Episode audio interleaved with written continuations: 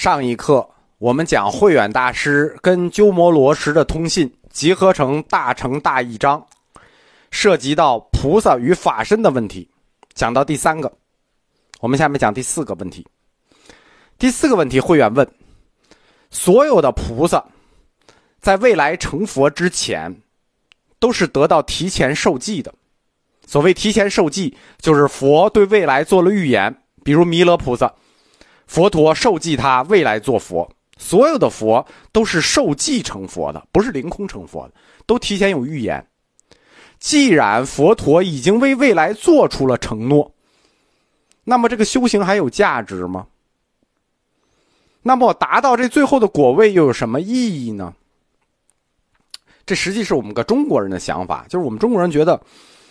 一分耕耘一分收获，如果都已经承诺一个未来了，那这耕耘还有意义吗？比如说，你上了高中，就提前跟你说，哎，你只要上了咱们高中没问题，你肯定能上清华。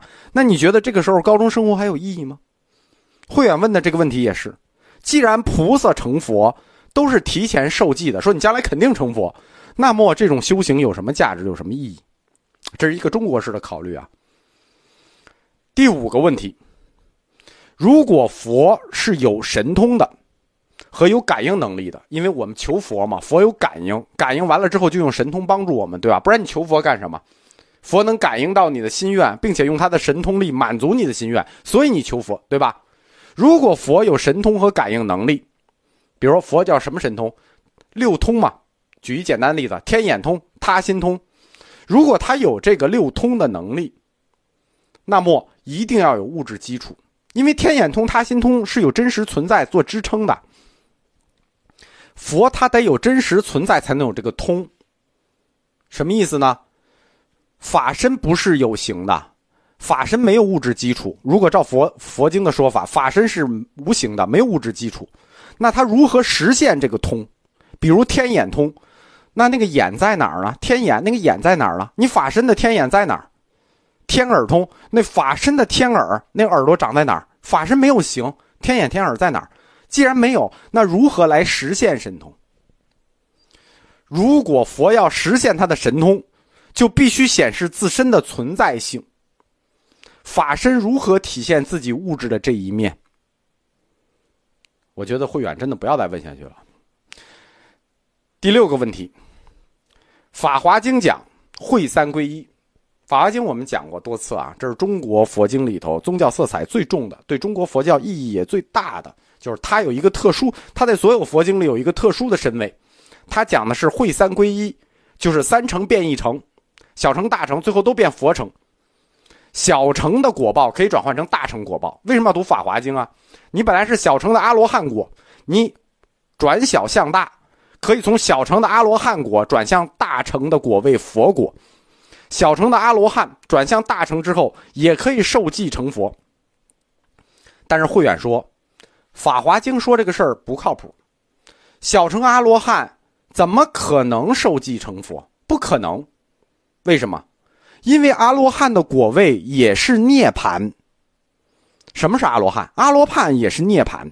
在涅盘这个层面上，阿罗汉和佛没有区别。佛陀叫什么？佛陀叫大阿罗汉，他是涅槃了。阿罗汉也叫涅槃，阿罗汉还有个名字叫不还，就是不回来了，不还了，已经消失了。什么才能修到阿罗汉？彻底摆脱了因果的束缚，就修到阿罗汉，就不还了，就涅槃了。因果都摆脱了，都已经涅槃了。阿罗汉他在哪儿？他怎么修？他修什么？他怎么可能从涅槃的基础上再修一次、再次成佛呢？所以说，《法华经》给这个逻辑，慧远说不对。从《法华经》的小成果位没法转向大成果位，没有理论的可能性。慧远的这一刀捅在《法华经》身上了，我求求慧远了，你不要再问了，真的，你还得问就不行，他还得问。这是第六个问题。第七个问题，慧远问。我们在修行大乘禅法的时候，观想念佛也好，念佛三昧也好，这两种禅法我实际讲过啊，就是佛现前力，你在观想念佛的时候可以看见佛，念佛三昧的时候佛现前力，你看见佛了。那么这个看见的佛，是不是我们意念的产物？是我精神的产物？如果是，请鸠摩罗什老师回答：我看到的佛是不是虚幻的？如果不是，请鸠摩老师，呃，鸠摩罗什老师回答：这是佛陀神通的结果吗？我们看到的佛到底是真的还不是真的？请鸠摩罗什老师回答。那，就慧远就是不把大乘中观打死的不算晚啊。第八个问题，佛在秽土，就是我们这个娑婆世界，给我们凡夫讲法的时候，我们能看见叫应身。这个应身按照佛理讲是佛的法身中的一个显现。佛有三十二相，他在三十二相中显现一个应身给我们讲法，在娑婆世界里，就是等于佛陀已经成佛了，化身回来到我们娑婆世界给我们讲法。如果是这样的话，它就存在一个逻辑悖论。慧远说，如果释迦没有成佛。他就不可能展现出三十二种身相，对吧？他只有成佛了，有法身了，才能展现三十二种身相。但是如果他成了佛，有了法身，他成了佛，说明什么？说明他所有的业报都已经终结。什么叫成佛？涅槃了叫成佛，因果了结，身灰智灭，涅盘了才能成佛。他已经成佛了，他拿什么来显示身相？对吧？如果你没有成佛，你就没有能力显示一个身相给我们讲法；但是你成了佛，你又没有基础来给我们显示你的身相。这是第八个问题。讲到这儿，等于慧远大师把桌子已经掀翻了，就不过了。大乘大义章，可以说这些问题啊，看完之后，你懂佛教理论的，你就看完了之后，你会浑身冒汗，替鸠摩老师着急。就这十八封信里，有十封。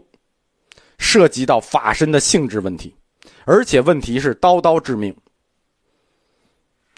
我我不好说鸠摩罗什到底是懂没懂慧远要问什么，还是懂了故意装不懂。总之，在大乘大义章的通信里，慧远与鸠摩罗什他们之间不停的互相误会，而且误会逐渐加深。鸠摩罗什始终都没有正面去回答慧远的问题。就刚才我说这些问题啊，是吧？刀刀致命的，他始终都没有正面回答，他总是在绕，就是用大乘中观的那套科顾左右而言他，好像他根本就抓不住慧远要问的这些问题的关键是什么。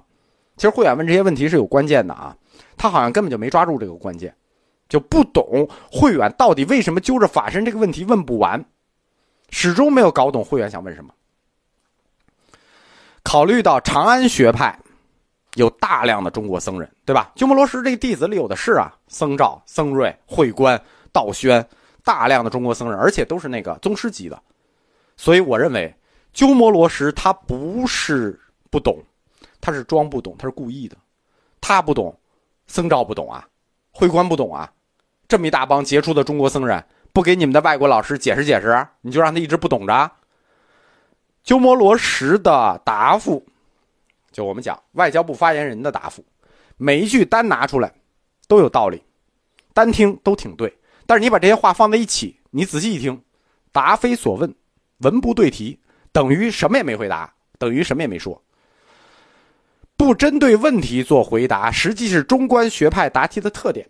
就是说，你乍一看你就觉得鸠摩罗什老师为什么这么这么？人家问的问题你不答，其实他不了解。这是中观学派回答问题的特点，就是不会针对问题直接做回答，但也不能说完全没有答复。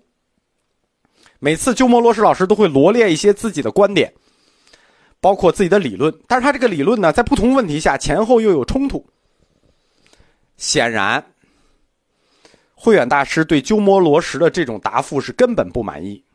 那对应付谁呢？对吧？大家都是懂行的，你应付外人行，你你老百姓来问你蒙他行。我们都是内行，都是懂行的，而且看过《大成大义章》就知道，你谁看谁也不满意。所以会员总是在下一封信里继续去追问法身的问题，他换一个角度又去问法身最终到底是哪种要素构成的？慧远为什么死追着法身这个问题不放呢？我们下一课讲。